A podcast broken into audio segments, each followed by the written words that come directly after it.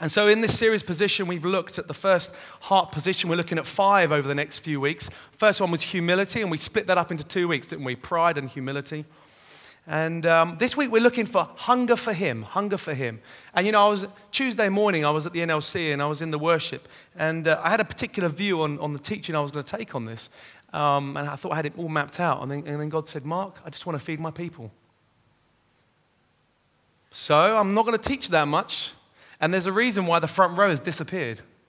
Because Jesus is going to feed us this morning. And there's going to be an extended time of ministry just for you to be fed. And I tell you something, the first service was powerful. It really was. And it's going to be no less this, this service now. And let me tell you right now, I am excited. And so, what are we going to look at hunger? Well, just as a summary, and then we'll work backwards. You know, as we position ourselves in humility, which is what we looked at last week, God then pours His grace into us. We saw that, didn't we? And what grace does is enables us to see who He is, His goodness, and His love for us, and crucially, our need for Him more clearly. And in so doing, we realize how hungry we are for Him. And how do we respond? We respond with, Yes, Lord, and He feeds us and satisfies us. And so, what I'd like to do is unpack this and see how hunger operates in our spiritual lives. And I thought I'd start by looking at what hunger is. And so, I've got three characteristics of hunger. You ready? Here's the first one we hunger after that which can satisfy us. Now, think about this. We hunger after food, right? Because only food can satisfy our stomachs. Flip it around the other way. The absence of food causes us to hunger after it, right? You see this? See where I'm going with this? Now, when you go outside, you're going to see some donuts, and they are going to look good. And you're going to be like, I am hungry for some donuts. Well, at least that's me anyway. Steph was like, No, you're not having any donuts on the first service. And she's probably correct. These are a bit tight. But you see the donuts, don't you? The food, and you think, That is going to satisfy me. And you have the donut and you feel full. It's not like you're going to walk out there and go, Man, that chair looks tasty. I've got to have me some chair. No, you don't hunger after it because the chair is not going to satisfy you. I'm being a bit silly, but you see my point, right? So we hunger after that which can fill us. Number two, here's the other characteristics of hunger hunger pains eventually fade if we ignore them. You know, I did one of these uh, lemon detox diets a number of years ago. Anyone done a detox diet? You have, yeah. I, listen, I wouldn't advise it if I'm honest. The end result was all right, but it was painful. Seven days without food. You know, it's like day one, I'm hungry. Day two, I need some food. Day three, man, this my headache is terrible. But then what happens? Day four, ah, oh, I feel a bit better. Day five, the hunger fades, and eventually the hunger completely fades. Have you experienced that? But here's the crucial thing it's not that I no longer needed the food. You and I are made in such a way that we will always need the food. But if we choose to ignore the hunger pains for long enough, the hunger fades, right? But here's the thing over time, you start seeing the effect of lack of food on your body, don't you? Start feeling weak and you start feeling sick. And so here it is the indication that you need food is no longer the hunger pains, but the evidence in your life of the absence of food.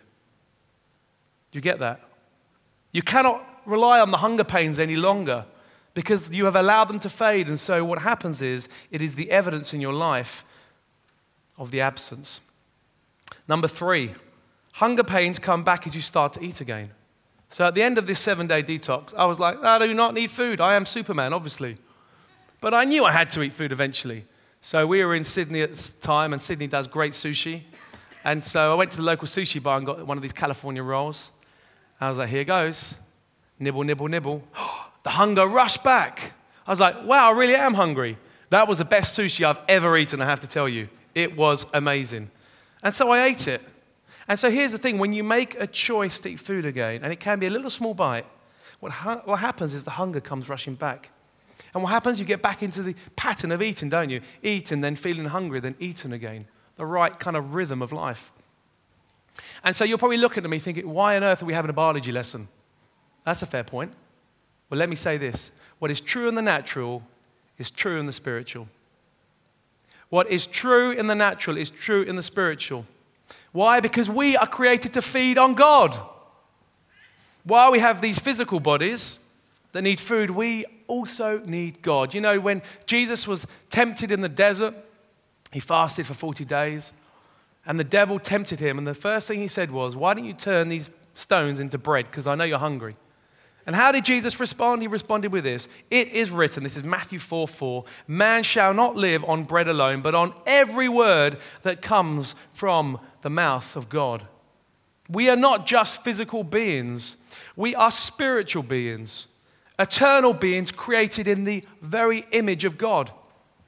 And we're created to hunger and feed on God. We need it, it isn't optional.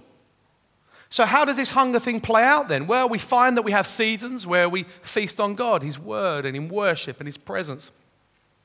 And when we depart for a while, hunger pains rise up. If you felt that, those kind of promptings, and we kind of rush back into His presence. And sometimes we do, we respond and we get in that cycle. But sometimes, sometimes the noise of life just drowns the hunger pains out a bit. And sometimes we just leave it too long. And what happens? Slowly the hunger just seems to fade away. Too many maybe laters. I haven't got the time, Lord. You'll understand maybe tomorrow. It's been a week, but that's fine. And we carry on as if all is normal and the promptings fade into the background. I've seen it so clearly in my life. But you look at your world and you think, well, all seems okay. I mean, I don't feel hungry for God, so it must be fine getting by on a five minute prayer a week.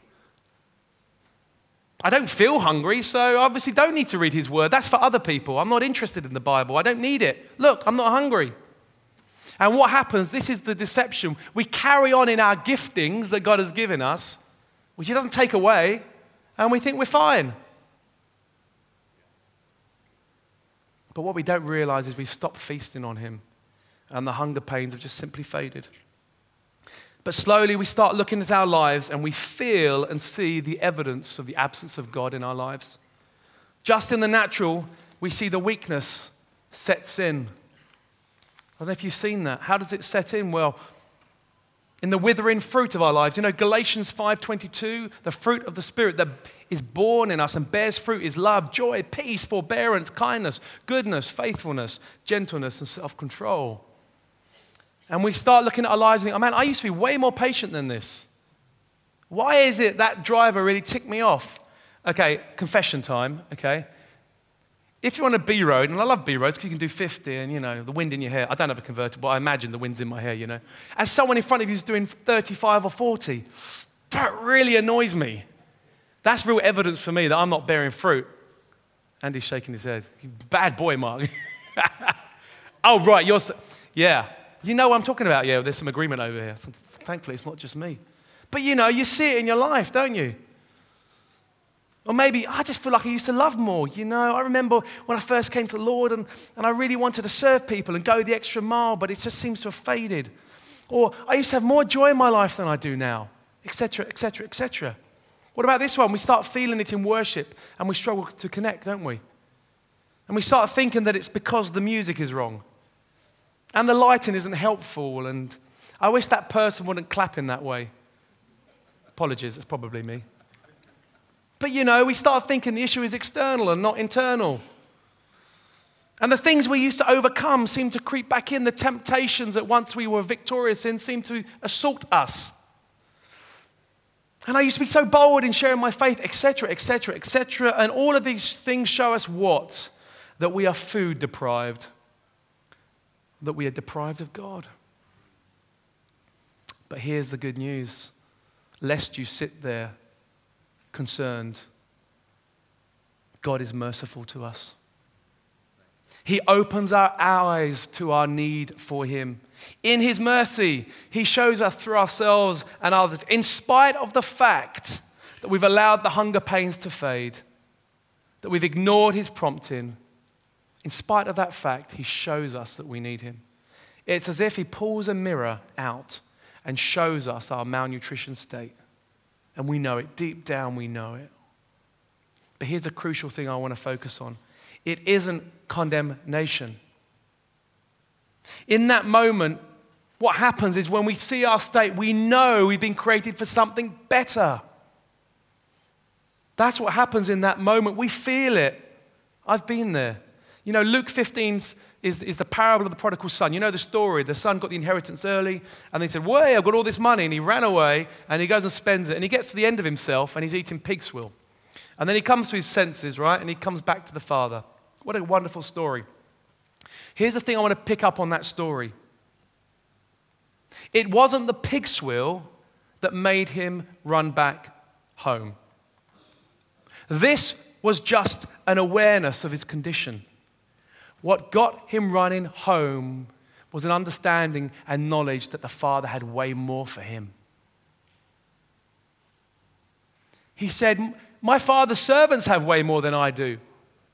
And so God's mercy is showing us His love for us. It's not like He bangs us over the head and said, How terrible, look what you've done. He says, My son, my daughter, I love you so much. You don't need to be living in this state. I've got amazing stuff for you.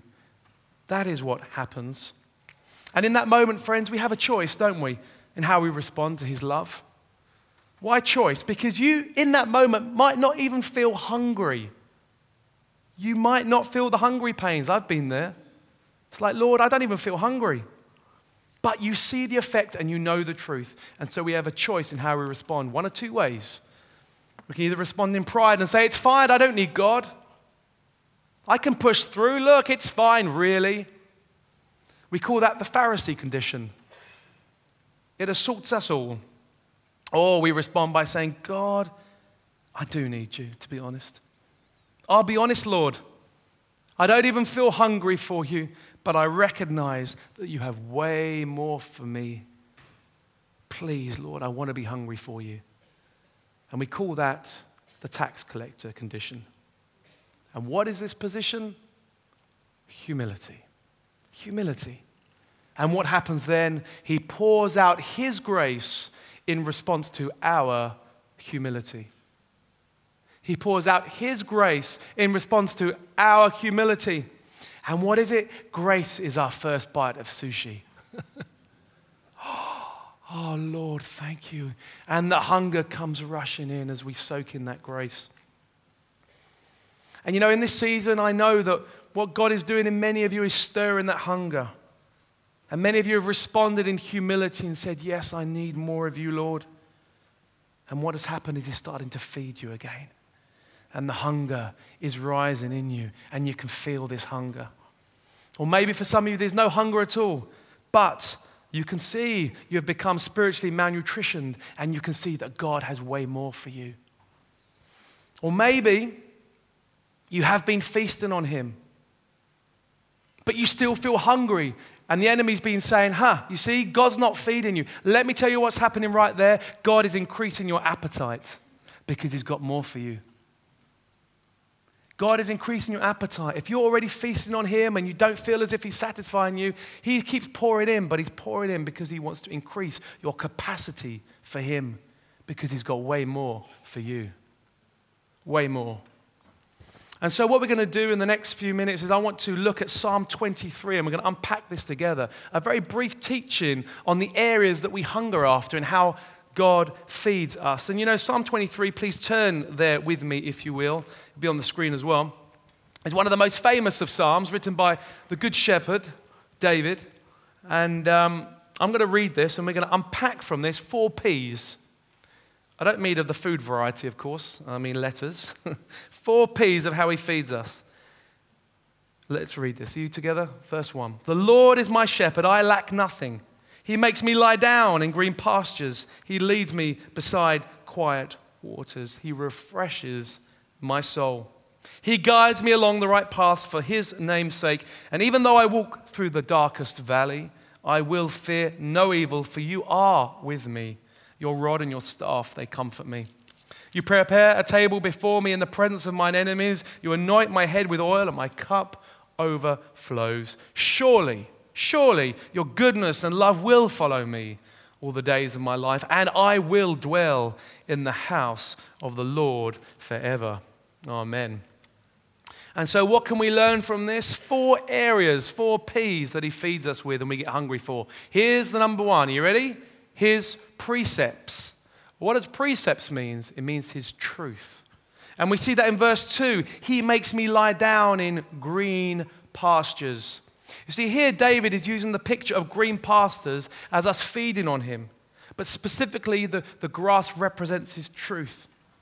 And I find it very interesting to note that it says that the shepherd makes the sheep lie down. Makes the sheep. Why is that? Well, I did a bit of research, and it turns out, you're going to love this, that an evidence of a sick sheep is their lack of hunger.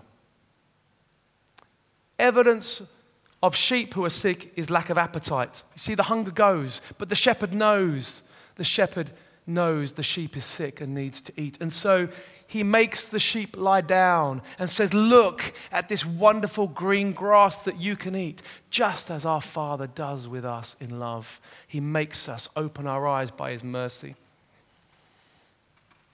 And so it's as if he gets that mirror out, as I've talked about before, and says, Look what you can have. Look, you've been feeding yourself on the world, but that is as a sugary sweet pop compared to the amazing stuff that I've got for you.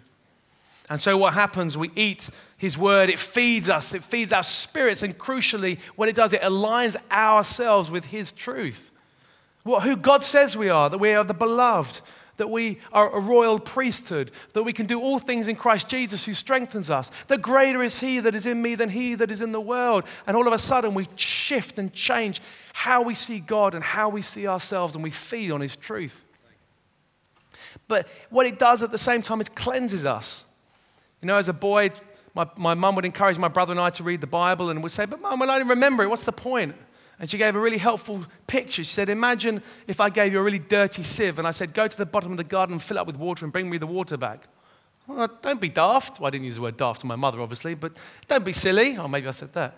I'm not going to be able to bring you any water. But just do it. And you know, you do it and you bring it back and do it again, do it again. Four or five times. And eventually says, Look at the sieve.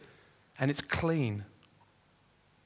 And that's what His Word does for us. You see, we might not feel like we're retaining it, we might not feel like we can remember it, but in the process of reading this most amazing, life changing Word, He cleanses us from within.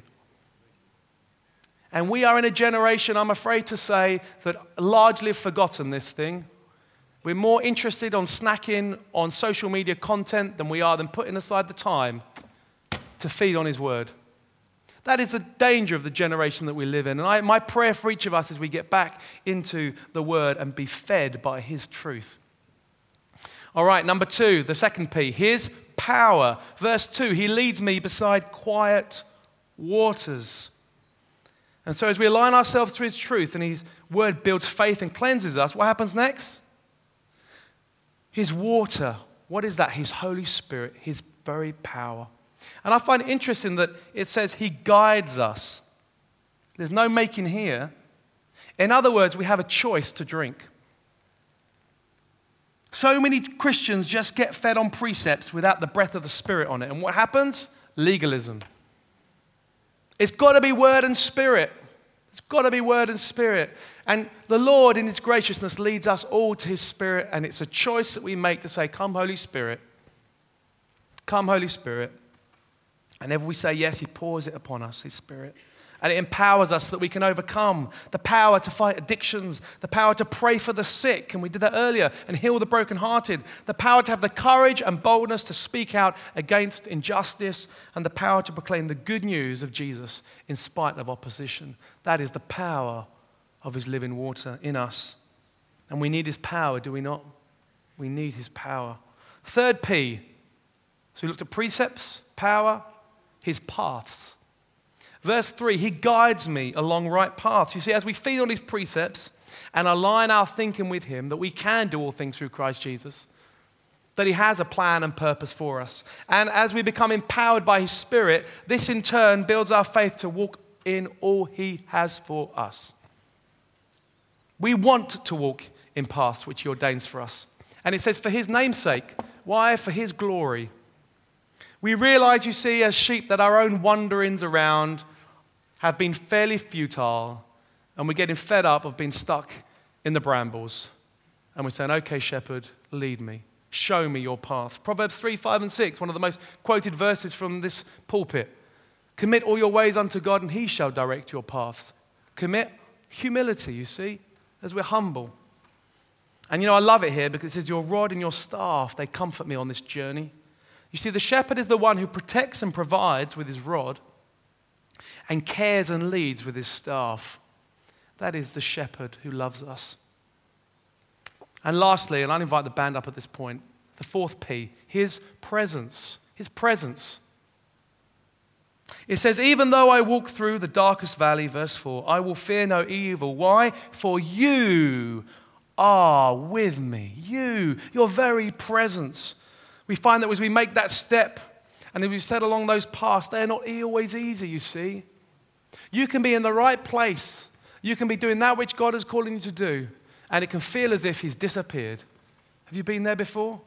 I'm glad there's a few more nodding heads. Yeah, me too. It's like, where are you, Lord? The dark night of the soul. Maybe I've misheard you. No, he's just he's building faith in you to look up and say, even though I will walk through the valley, you are with me. And so in that moment, what do we do? We soak in him, we feel him, we experience his presence. And as the psalmist says in 34, Psalm 34, verse 8, taste and see that the Lord is good. Oh, Lord, your presence. And what flows out is worship. What flows out is prayer.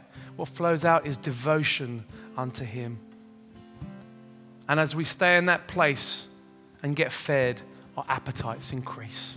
And we want more of His word, His precepts, more of His spirit, more of doing that which you've called me to do among your paths, Lord. We want more. And as I've been speaking, maybe the Holy Spirit has been stirring something in you. He's opened your eyes to way more. And as you said, yes, His grace has been poured into you, and you feel that hunger rising. And you know, verse 5 says this He prepares a table for you before your enemies. Let me just say this this morning, God has prepared a table for you. God has a table for you. Amongst the complexities and challenges of this life, amongst the issues that we face, in the midst of it, don't say, I'll get my circumstances right first and then I'll come to you, Lord. You come to the Lord in the middle of your circumstances. And so this morning, God is wanting to feed us all. I'd like you to stand. Come, Holy Spirit. We're just going to wait on the Lord. Thank you, Jesus.